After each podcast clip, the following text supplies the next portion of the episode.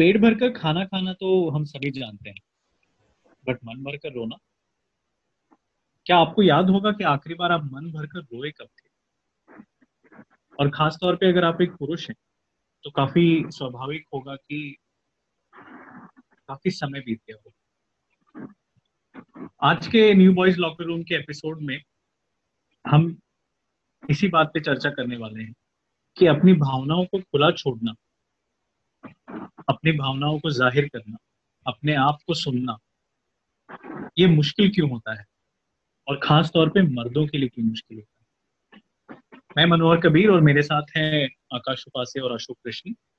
हम इस सवाल के एक अलग अलग पहलुओं पर बात करेंगे और हम जानने की कोशिश करेंगे कि आखिर पेट्रियार की क्या सिर्फ़ मर्दों का फ़ायदा ही करती है? क्या कोई नुकसान होते हैं उसके? कोई असर है जिसको शायद हम अनदेखा कर रहे हैं? हम तीनों आपसे अपने अनुभव शेयर करेंगे और इसमें हम बारी बारी से बातचीत करते हैं। आपको किसी भी पहलू पर अगर कोई राय ज़ाहिर करनी हो तो कमेंट सेक्शन में ज़रूर अपनी राय दें और हमसे सीधा संपर्क करने के लिए भी आपका स्वागत है। तो बिना किसी देर किए हुए आज की इस चर्चा की हम शुरुआत करते हैं। मैं पहले इनवाइट करता हूँ आकाश को। कि वो इस पहलू पे थोड़ी रोशनी डाले। Thank you Manohar. तो uh, जब पितृसत्ता की बात होती है या पेट्रियार की बात की बात होती है एंड uh, हम लोग ये सोचते हैं कि या ये एक जनरल परसेप्शन होता है कि उससे फीमेल्स को ही सप्रेशन और काफ़ी नुकसान और हानिकारक कॉन्सिक्वेंसेस हुए बट मेरे हिसाब से मर्दों को भी काफ़ी they have also faced a lot of consequences in a negative way and also and उसका उसका पहलू ये है कि वो ज़्यादा विजिबल भी नहीं और we as men don't acknowledge it also और हमें उनका उसकी जानीव भी नहीं है। Uh, तो उसमें से एक चीज़ जो मेरे दिमाग में सबसे पहले आती है कि इमोशंस इमोशंस यानी मतलब एज एज अ मैन और मैं पर्सनली अपने अपने एक्सपीरियंस बोल सकता हूँ कि as a man it's very difficult for me to cry मुझे अगर रोना होता है या मुझे रोने की इच्छा है तो मैं नहीं रो पाता। उसके काफ़ी रीजन है। एक तो यही था कि हाँ तुम मैन ऑफ़ द हाउस हो तो यू डोंट क्राई आपको स्ट्रांग रहना होता है। और फिर मूवीज़ और बाकी चीज़ों में भी वही देखा था कि मैन डोंट क्राई एक्सेट्रा तो uh, तो वो वाली एक चीज़ तो काफ़ी एविडेंट है मेरे में। और अभी तो मतलब और ये जब रियलाइज़ uh, हुआ है उसके बाद तो I have put efforts to kind of not not let या मतलब if I have to cry और if I want to let my let my emotions be expressed I I want to do it but वो मेरे से होता नहीं है। तो that has been one of the aspects और मैं दूसरों से भी इसके बारे में जान, जानना चाहूँगा कि आपके उसके रिलेटेड क्या एक्सपीरियंसेस है emotions related crime related thank you वैसे आपने जो बात की उससे मेरे को बस एक चीज़ uh, याद आ रही है। समथिंग uh, जो uh, मनोहर ने शुरू में पूछा था कि आखिरी बार आप कब रोए थे? तो आ, मैं बस सोच रहा था उसी के बारे में और मैंने रियलाइज़ किया यार आ, मतलब वैसे तो मैं दो तीन हफ़्ता पहले भी रोया था किसी बात को लेके पर अगर मैं उससे पहले का सोचने का कोशिश करूँ तो आराम से कुछ डेढ़ दो साल हो गए होंगे कि लाइक सिंस व्हेन मैं जब रोया हूँ। एंड ये याद भी नहीं है कि मैं आखिरी बार कब रोया था ईमानदारी हाँ मतलब एक्चुअली मुझे याद भी नहीं है कि आखिरी बार मैं कब रोया था। एंड ऐसा नहीं है कि मुझे किसी बात का बुरा नहीं लगा है कभी भी। इट्स जस्ट दैट मेरे को रोना नहीं आया है। एंड एक लेवल ये भी हो सकता है कि इतना बुरा नहीं लगा कि मुझे रोना नहीं आया। But at the same time मुझे लगता है कि यार मुझे बुरा लगता भी है तो मैं उसको क्या बता बता पाता हूँ? क्या मुझे जो सच्ची में फील हो रहा है उसको मैं किसी के साथ शेयर कर पाता हूँ? मन की बात जिसे बोलते हैं वो मैं रख पाता हूँ क्या अपने दोस्तों के साथ या जिससे भी मैं बात कर रहा हूँ उसके साथ, क्योंकि एक किस्सा मुझे याद है, मुझे एक फ्रेंड से बात करनी थी और मुझे सीरियसली बताना था कि मुझे कैसा लग रहा है, क्या मैं फील कर रहा हूँ, और मेरे जबान से शब्द नहीं निकल रहे थे। I don't know for what reason मतलब at that time I didn't I didn't know कि किस रीजन या किस वजह से क्या हो रहा था एंड क्यों ऐसे जबान अटक गई थी मेरी। बट अब मैं सोच रहा हूँ तो बस लगा कि यार कभी क्योंकि मुझे मौका नहीं मिला या मौका दिया नहीं किसी ने ये हो सकता है। या फिर मैंने यही सीखा है कि ये अपनी मन की बात और इमोशंस की बात करना और Uh, कैसा तुम्हें फील हो रहा है ये बात करना तुम्हारा काम नहीं है। ये तो ये तो बड़े ही कोट अनकोट लड़कियों वाले काम है। और लड़कों को ज़रूरत नहीं है मन की बात करने के लिए वो अपने अगर मैं बिल्कुल ही क्रूड वे में बोलूँ तो अपने मुक्के से बात करते हैं। ये बहुत ज़्यादा मैंने देखा है बहुत ज़्यादा मैंने सीखा है। इसीलिए बैक देन होता भी नहीं था मुझसे बात करने के लिए। आज भी अगर मैं बता पा रहा हूँ तो इसीलिए है क्योंकि इस चीज़ पे मैंने बहुत काम किया है अपने ऊपर थोड़ा बहुत काम किया है।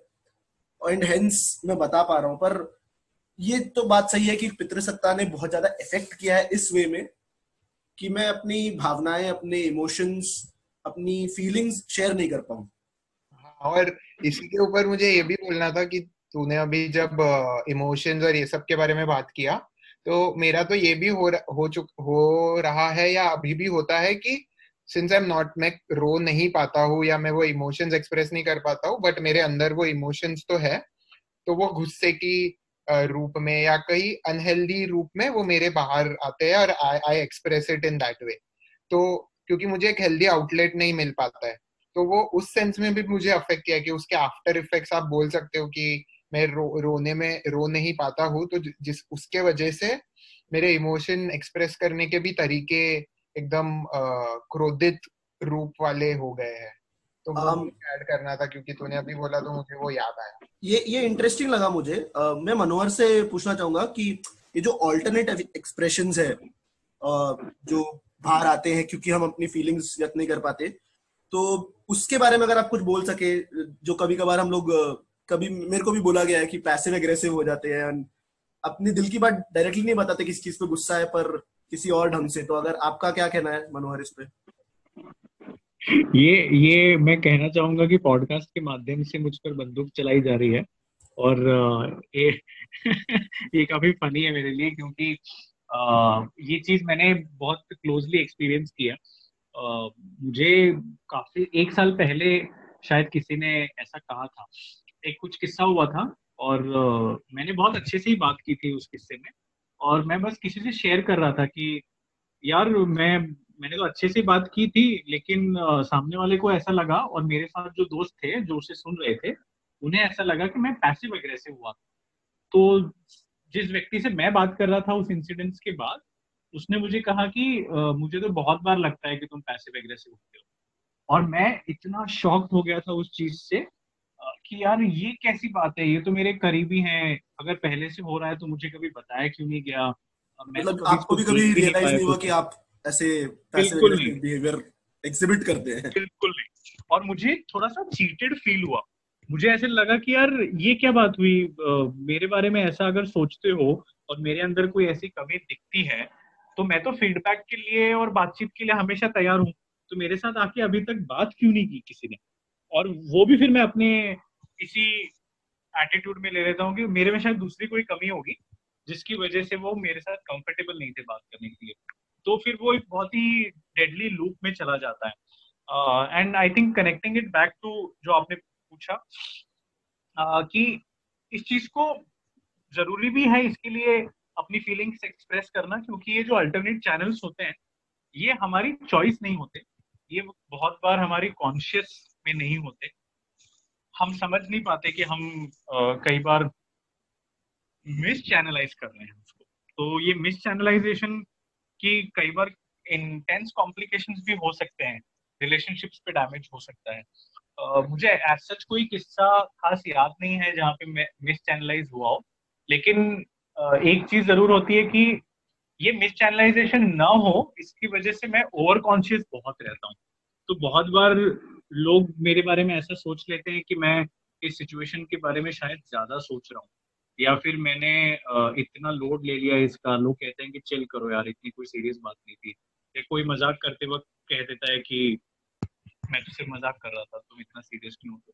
तो yes that representation and expression of feelings अगर जैसा होना चाहिए, वैसा ना हो तो उसके काफ़ी कॉम्प्लिकेशन होते हैं जो खुद को भी समझ में नहीं आते।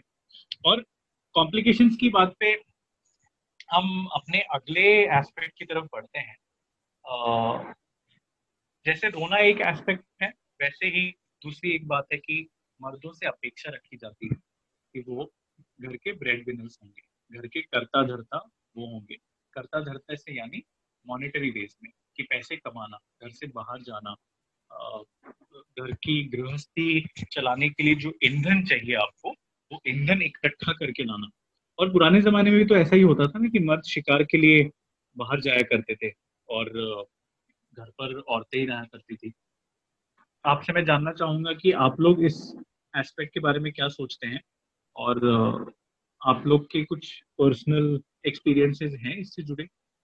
हाँ तो मेरे मेरे को इसके ऊपर ऐसे मतलब काफ़ी बोलने आ रहा है क्योंकि तूने ये दूसरा जो एस्पेक्ट बोला था ब्रेड विनर वो भी काफ़ी अलाइव है। जब मैं सोचता हूँ कि एज अ मैन पेट्रियार्की से कौन सी चीज़ें हुई है तो फ़र्स्ट वाज जो हम लोग ने बात की थी about emotion second is the bread winning तो उसके रिलेटेड पर्सनली मतलब वो रियलाइजेशन अगेन हो चुका है कि हाँ मतलब ऐसा एक्सपेक्टेशन है। बट uh, मेरे अंदर वो इतना कंडीशन हुआ है या मेरे अंदर वो इतना बैठ गया है कि मैं उससे मतलब मैं अपने आप को उसी से इन अ वे मेजर करता हूँ या मैं अपनी वैल्यू कहीं पे उसको ढूँढने की कोशिश करता हूँ। इन द सेंस कि अगर मतलब फॉर एग्ज़ाम्पल मुझे शादी करनी है कितने भी साल चार पाँच पाँच साल बाद तो I should kind of be the primary person वैसे दिमाग में है जबकि मुझे चाहिए कि मैं ये थॉट्स और ऐसे फ्रेमवर्क में ना रहूँ। But still that's there within me और मैं बोल सकता हूँ कि वो वर्क इन प्रोग्रेस है कि मैं इससे कैसे डीकंडीशन uh, हो पाऊँ या ये मैं थॉट्स को कैसे निक, निकाल नहीं पाऊँ बट मैं उससे एक हेल्दी रिलेशन बना पाऊँ क्योंकि अभी अभी अभी जो मैं अभी का रिलेशन में मैं ये शेयर कर सकता हूँ कि right now there is this equation और रिलेशनशिप विथ मनी या ब्रेड विनिंग एक्सपेक्टेशन जिस मतलब जो मुझे लगता है कि it's not healthy for me क्योंकि मैं उससे अपने आप के ऊपर काफ़ी प्रेशर भी डालता हूँ। एंड मे बी उसकी वजह से मैं काफ़ी चीज़ें कर सकता हूँ फ्यूचर में रिलेटेड टू जॉब या कोई जॉब uh, लेना जो मुझे नहीं करना है but just because of money pressure मैं अपने ऊपर डाल रहा हूँ वो। या फिर ऐसे भी ऐसे भी मुझे लगता है कि uh, अगर मुझे ब्रेक लेना है बीच में जॉब के या फिर मुझे छह महीने ब्रेक लेना है तो मैं उस वो भी नहीं ले पाऊँगा क्योंकि मेरे ऊपर ये एक्सपेक्टेशन है या मैं अपने अपने आप के बारे में ये सोचता हूँ। uh, और uh, मेरे लिए तो एक एग्ज़ाम्पल एक रीजन है uh, जो मैंने देखा हुआ है अगेन मेरे फैमिली में जहाँ पे मेरे डैड ही रहे हैं जो पैसे कमा के लेके आए mom has been a housewife तो वो भी मेरे अंदर काफ़ी कंडीशनड है। और उसके अलावा भी जैसे मनोहर ने भी कहा था कि जो हम लोग मूवीज़ में देखे हैं या फिर हमें जैसे नैरेटिव बताया गया है वो भी uh, वो भी वो भी एक रीजन है मेरे अंदर जिसकी वजह से मुझे ये ऐसे फीलिंग होता है। बट मैं अशोक से भी जानना चाहूँगा अशोक कि तेरा इसके साथ रिलेशनशिप क्या है? या फिर तू तू इसको कैसे देखता है अपने लाइफ में? uh, इसका साथ रिलेशनशिप रिसेंटली मेरा बहुत ज़्यादा बढ़ गया है इन टर्म्स ऑफ़ इसके बारे में कन्वर्सेशन करना। क्योंकि जस्ट uh, लॉकडाउन से दो दिन पहले लिटरली मैंने अपने पिछले जॉब से रिजाइन किया था and since then I have been on the lookout for what to do next अगला क्या काम करना है किधर करना है all those things but at the same time घर पे इसके बारे में बहुत कन्वर्सेशन होती है कि अच्छा जॉब नहीं है तो अभी क्या करना है? एंड इवन मेरा जो पुराना जॉब था it was a social sector में जॉब था. So it's not a quote and quote money making job ना. तो ये सब बातें बहुत बाहर आ जाती है. एंड इट्स इंटरेस्टिंग कि कौन से तरह के कामों को देखा जाता है किस जेंडर के लिए. अब जैसे uh, मैं मैं अगर uh, अगर मैं बोलूँ कि मुझे घर पे काम करना है मुझे मुझे सिर्फ़ घर का काम करना है और मैं बाहर बाहर नहीं जाना चाहता मैं मैं घर संभालूँगा तो that will be looked with frowned I by my parents I would say कि अरे ये क्या बोल रहा है? इसको घर पे क्यों काम करना है? But at the same time I am not trying to generalize it but usually यही होता है कि अगर कोई लड़की at some point in life says कि, ठीक है, मैं बाहर का काम नहीं करना चाहूँगी, मैं घर का काम ही करना चाहूँगी तो it won't be frowned upon इतना ज़्यादा as a society because that is usual और that is normal for any woman but मर्दों के ऊपर ये प्रेशर बना बनाया जाता है कि अच्छा तुम्हें पैसे कमाने हैं, तुम्हें घर पे खाना लेके आना है। तो ये ये एक आई वुड से प्रेशर जो बना हुआ है this is because of the conditioning conditioning यानी जो चीज़ हम देखते हैं, जो चीज़ हम सीखते हैं, जो चीज़ हम लोग अपने आसपास देख के अपने अंदर भी ढाल लेते हैं, उस वजह से हुआ है। और which is majorly because of patriarchy की जहाँ पे हम बोलते हैं कि नहीं, एक मर्द है, एक आदमी है, उसे ही ये सारे काम करने चाहिए। एंड ऑल्सो किस तरह का काम जो है उस पर भी बहुत चर्चा होती है क्योंकि अगर मैं घर का काम करता हूँ तो it's it's not a very good thing quote unquote क्योंकि एज मर्द मुझे तो बाहर पैसे कमाने चाहिए पर औरतें करेगी तो चलता है। एंड अभी जैसे उपासे ने भी मेंशन किया कि उन, उनकी मम्मी हाउस वाइफ रही है। सेम सेम मेरा भी केस है मेरे घर पे भी मम्मी हाउस वाइफ ही रही है कि ये है कि मम्मी हमेशा से घर पे रही है मम्मी ने घर का बहुत काम किया है। पर जब से मैंने इन सब चीज़ों को समझने की कोशिश की है सम, अपनी समझ बढ़ाई है इन सब चीज़ों में एक चीज़ मैंने रियलाइज़ की है यार मम्मी के काम को ना हाउस वाइफ नहीं बोलना चाहिए। और मैंने पिछले करीबन दो साल से ये करना बंद किया है। क्योंकि आ, मेरे को जब भी आजकल पूछता है कि अच्छा आपके पेरेंट्स क्या करते? हैं तो मैं बोलता हूँ यार पापा बाहर काम करते हैं मम्मी घर पे काम करती है। क्योंकि पॉइंट है, मम्मी घर पे काम करती है। It is not that mummy काम नहीं कर रही एंड जस्ट सेइंग कि हाउस वाइफ है I don't know just the connotation of the word itself means कि यार वो घर पे रहती है। तो ये थोड़ा प्रॉब्लमेटिक मैं पर्सनली फील करता हूँ एंड हेंस मैंने अपना कहने का तरीका चेंज कर दिया है। एंड ये भी उसी वजह से हुआ है। इसीलिए द टर्म हाउस हस्बैंड यानी घर पे काम करने वाला जो मर्द है, उसको भी एक अलग तरह से देखा जाता है। And hence it is frowned upon यार, ये वाली जो तूने बात बोली है ना कि मैं अपने मॉम को भी ऐसे डिस्क्राइब करता हूँ, मैंने इसको कभी सोचा नहीं है बट अभी तूने जब बोला है तब एकदम सही लगी यार ये बात। मतलब क्योंकि it's it's also a job मतलब वो ऐसे दिमाग में एक्नोलेज किया था बट शेयर करते समय ऐसे कभी दिमाग में आया नहीं था विथ विथ माई फ्रेंड्स या बाहर। तो मैं ये वाली चीज़ तो पक्का अडॉप्ट करूँगा अगले टाइम किसी ने अगर मुझे पूछा कि क्या करते हैं पेरेंट्स तो मैं मॉम का भी एज ये ऐसे तरीके से बताना के लिए प्रैक्टिस तो डेफिनेटली करूँगा और थैंक यू अशोक ये बोलने के लिए भी। काफ़ी अच्छी चीज़ लगी मुझे पर्सनली तो ये चीज़। ये बहुत छोटी और इम्पैक्टफुल बात बताई अशोक ने and I completely agree with Akash की ये एक एक्शन पॉइंट की तरह मैं वापस ले जा रहा हूँ आज के इस एपिसोड से कि अगली बार जब मैं इंट्रोड्यूस कर रहा हूँ अपने फैमिली को, अपने पेरेंट्स को तो उसमें ये चीज़ ज़रूर कहूँ कि दोनों काम करते हैं, पापा बाहर काम करते हैं, मम्मी घर पे काम करती है। और आई uh, थिंक ऐसे ही छोटे छोटे बहुत सारे चेंजेस है जो हम सबको uh, करने की ज़रूरत है। क्योंकि ये जो कंडीशनिंग खास तौर पे होती है वो सिर्फ़ uh, हमारे वो हर बार बाहर दिखाई नहीं देती। बहुत बार हम खुद को सेंसर कर लेते हैं अपने अंदर ही। जैसे हाउस हस्बैंड की हम बात कर रहे हैं मुझे लगता है कि मेरे लिए हाउस हस्बैंड बनना है ये डिज़ायर जब पैदा हुआ तो उस डिज़ायर को होल्ड कर पाना उस डिज़ायर को अपने अंदर रहने देना कॉन्स्टेंटली उसके साथ झगड़ना नहीं, उसको क्रिटिसाइज नहीं करना, लोग क्या कहेंगे, ये नहीं सोचना, इसके ऊपर काफ़ी एफर्ट लगा है। तो बहुत बार हम खुद ही अपने आप को वो सपना देखने की इजाज़त नहीं देते। कोई भी चीज़ हम फील करते हैं तो उसको ठीक से फील करने की इजाज़त नहीं देते। एंड आई थिंक जो हम चेंजेस की बात कर रहे हैं, ऐसे ही कई चेंजेस हमें अपने मन के अंदर भी लाने की ज़रूरत है।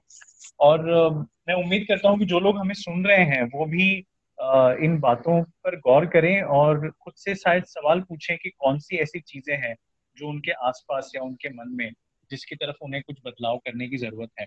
और हम बातचीत के लिए तो हमेशा अवेलेबल हैं ही सोशल मीडिया पे या फिर इस एपिसोड इस एपिसोड के नीचे जो कमेंट सेक्शन है आपका।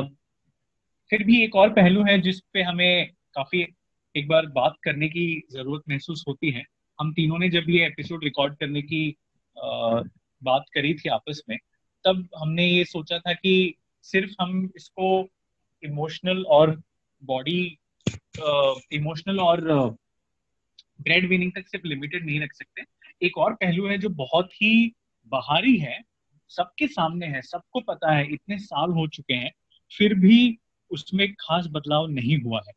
और वो है कि कोई एक मर्दाना शरीर है या मर्दाना दिखने वाला व्यक्ति है कोई एक कम मर्दाना व्यक्ति है उसका शरीर इस इस तरह का है।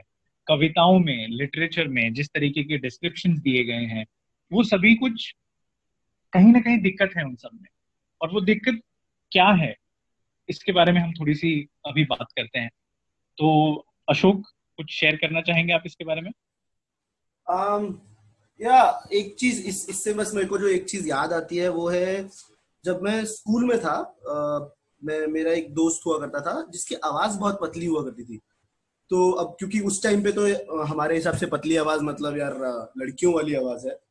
तो उसे बहुत चिढ़ाता था। मैं खुद, मैं उसे बहुत चिढ़ाता था एंड लाइक गैंग अप करके उस पर चिढ़ा रहे हैं कि अच्छा अरे तो लड़की वाली आवाज़ अरे, थोड़ा गा के सुना ना। आ अरे, ऐसे बोल के दिखाना। अरे, तू लड़की की आवाज़ में किसी को बुला के दिखाना ऑल दोज थिंग्स तो अब हालाँकि वो बहुत बार हंस भी देता था हमारे साथ कि, अरे, क्या तुम लोग ऐसे बोल रहे हो? बट आई एम श्योर कि बार बार अगर उसके साथ ऐसा कोई बोलेगा तो बुरा तो लगेगा। मुझे खुद बुरा लगेगा। बहुत बार ऐसा होता है कि मैं मज़ाक में ले लूँगा बट अंदर ही अंदर मुझे बुरा भी लग रहा होता है। और ऐसी चीज़ें बहुत बार होती थी और अलग अलग चीज़ों के लिए होती थी क्योंकि हमारे दिमाग में हमने एक जो मर्द है, उसको एक बॉक्स में डाल रखा है कि मर्द का शरीर पतला होना चाहिए सिक्स पैक्स होने चाहिए मसल्स होने चाहिए, आवाज़ भारी होनी चाहिए और वो तगड़ा होना चाहिए। और इससे जरा सा भी इधर उधर कोई हो जाए तो हमें एक मौका मिल जाता है चढ़ाने का। जिस, जिसे हम लोग बहुत नॉर्मल, नॉर्मली बहुत बार बॉडी शेमिंग भी बोलते हैं कि किसी की बॉडी को लेके उसको चिढ़ाना। तो ये ये जो चीज़ है, ये हमने कहा से सीखी? ऐसा कुछ नहीं कि हमने, हमें किसी ने सिखाया कि तुम्हें जाके चिढ़ाना चाहिए, पर हमें ये बहुत बार सिखाया गया कि किस तरह की हमारी बॉडी होनी चाहिए। और यही जेंडर के एस्पेक्ट में हमने सीखा है कि लड़कों की बॉडी ऐसी होनी चाहिए और हेंस हम लोग चिढ़ाते हैं। तो पर्सनली मुझे कभी किसी ने चिढ़ाया नहीं है इसीलिए मुझे ऐसा इफ़ेक्ट नहीं हुआ है पर मैंने बहुत बार लोगों को चिढ़ाया है। और अब मुझे उस बात का एहसास है कि यार जो किया है वो बहुत गलत किया है ये नहीं होना चाहिए कि किसी के साथ भी ऐसा क्यों हो? किसी की बॉडी की वजह से जिसपे शायद उसका कंट्रोल भी नहीं हो जैसे आवाज़ पे उसका कंट्रोल नहीं है उसको लेके हम क्यों किसी को चिढ़ाए किसी को बुरा महसूस कराए?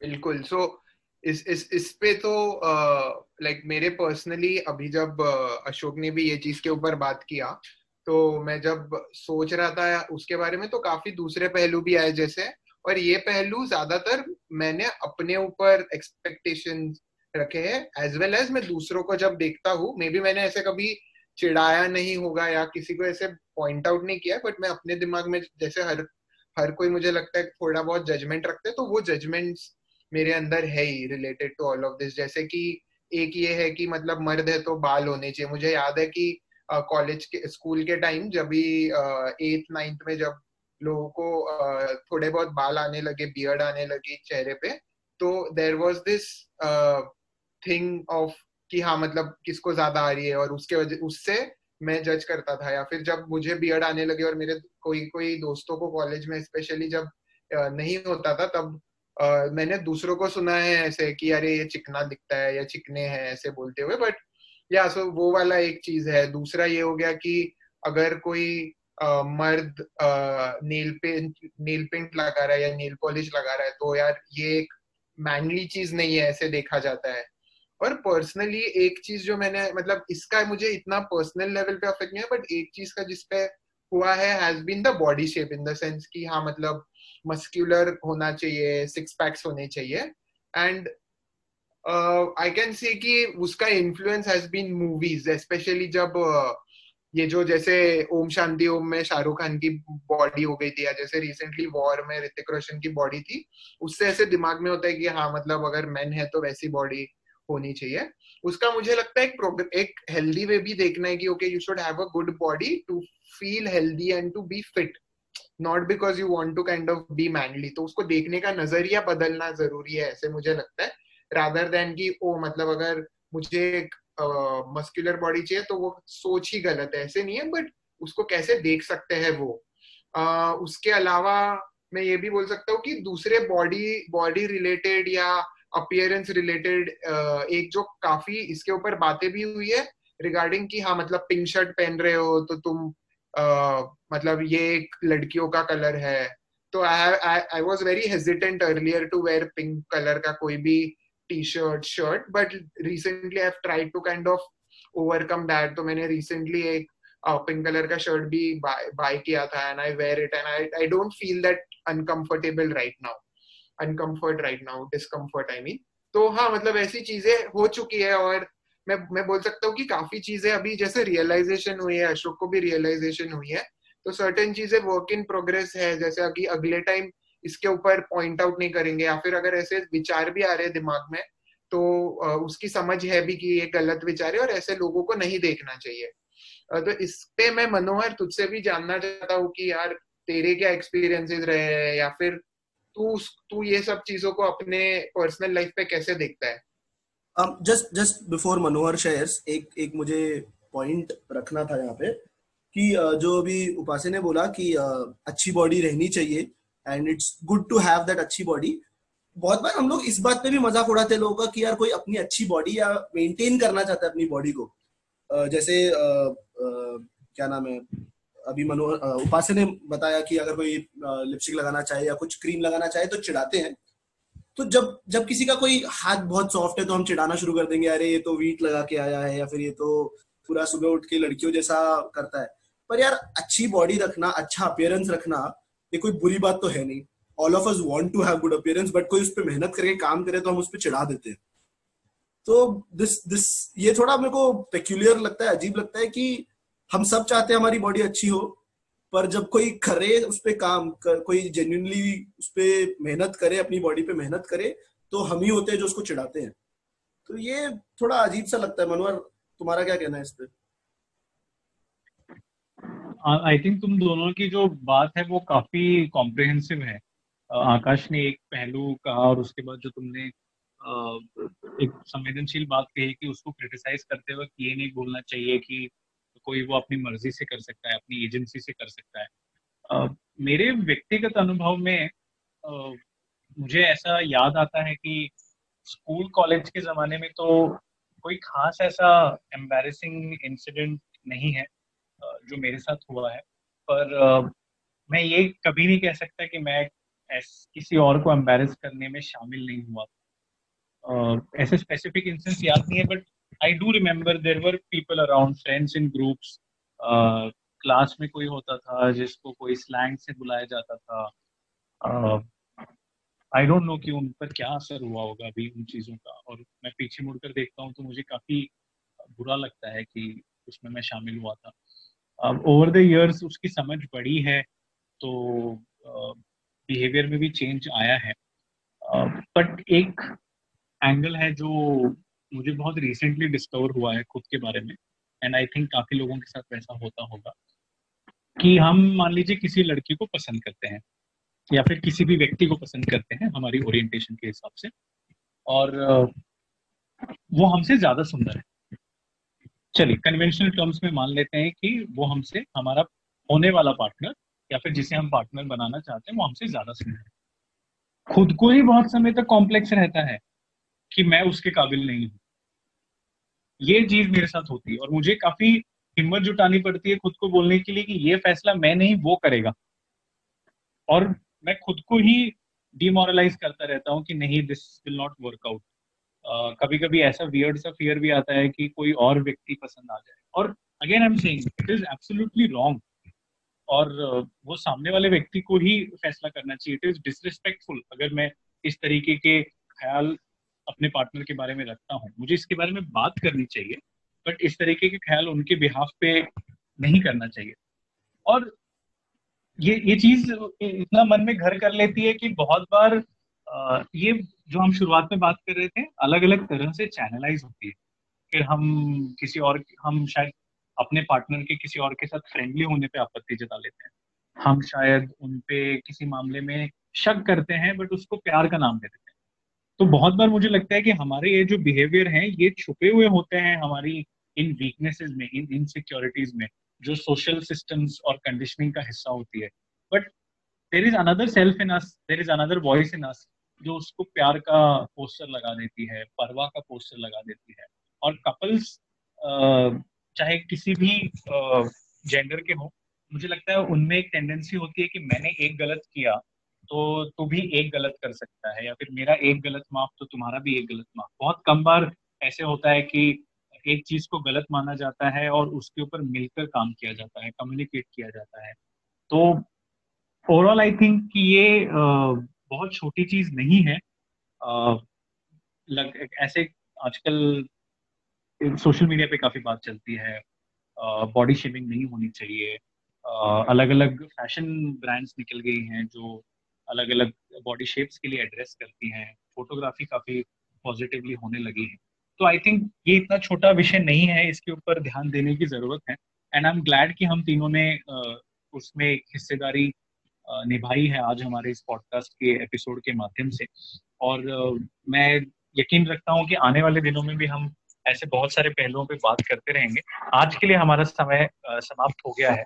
और I am thankful to both of you कि अब ये हमारा तीसरा एपिसोड हो चुका है और आने वाले दिनों में भी हम ऐसे ही और चीज़ों पे बात करते रहेंगे and I thank you both of I thank both of you and will meet again our listeners in the next episode thank you so much thank you Manohar thank you Manohar